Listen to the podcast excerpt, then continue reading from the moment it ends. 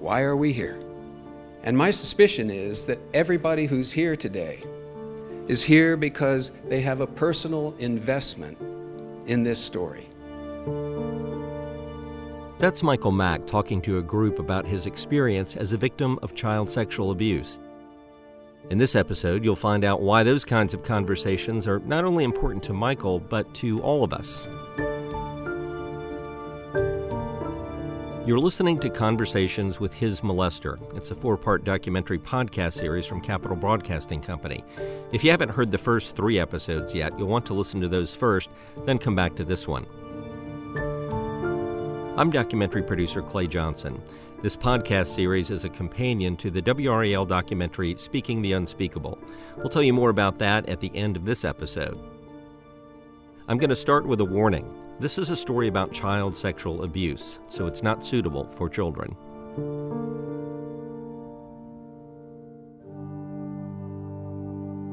Our story began in episode 1 with Michael Mack as a child and a Catholic, and his desire to be a priest. I wanted to be close to God, and it looked like to be a priest. That's as close as I could get. So that was that was my aim. But Michael literally lost his religion after being molested by his own priest at age 11. It would be years before I told anybody. And really that's where the effects of what happened started to play out for me because the first thing that it was was a secret. He says that secret became a poison inside of him. The effects were isolation, depression, and substance abuse. There was also the nagging question why? Why did the man he calls Father Gordon molest him? His desire to find answers led Michael on a journey to find Father Gordon. And so I had this idea that someday I would see him again and I would have this conversation with him. Michael never had that conversation, but on his journey he found forgiveness, and he found his religion once again.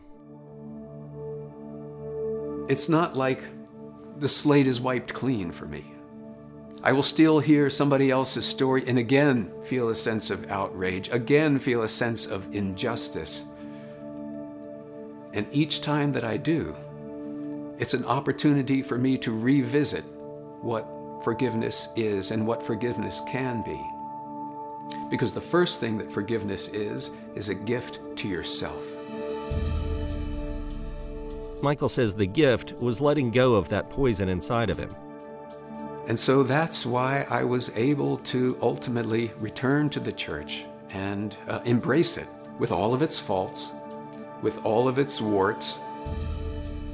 So, really, the essence of this story for me is how I was able to reclaim what was beautiful to me as a child, to reclaim it as my own as an adult, and to learn that essential to that process was learning what forgiveness is.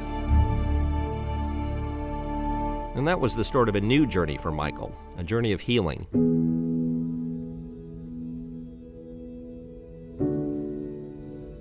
The way to begin to heal about it is to talk about it. It begins with a conversation. And that's why this play that I do is called Conversations with My Molester. It's all about the conversation. It all begins with the conversation.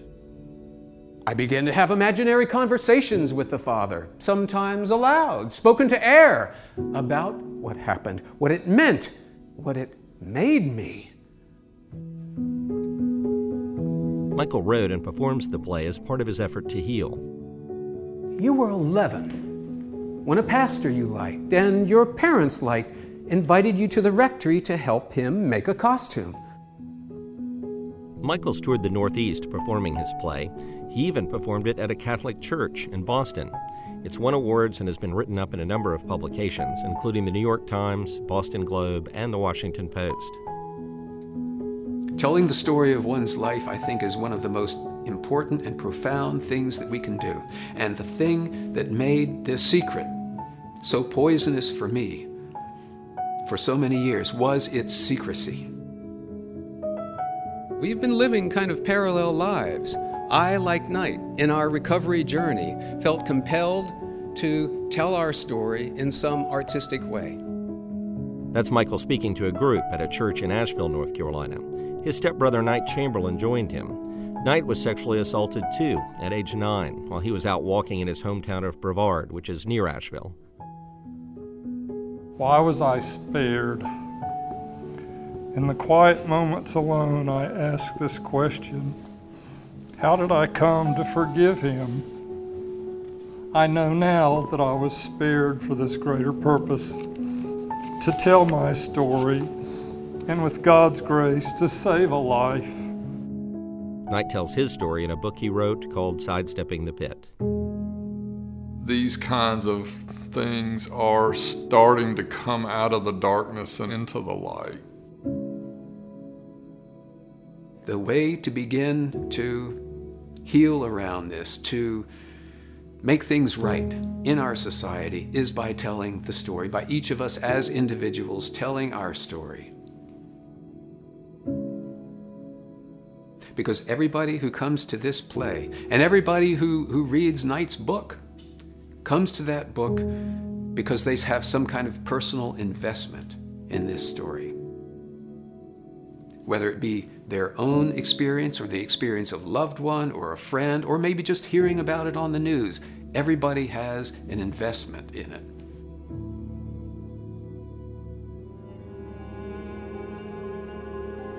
This podcast was produced by Capital Broadcasting Company and edited by Jay Jennings.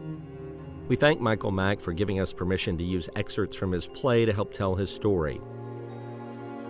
And to see more of Michael's story and walk his journey of forgiveness with his stepbrother Knight, watch the documentary Speaking the Unspeakable at WRALdocumentary.com.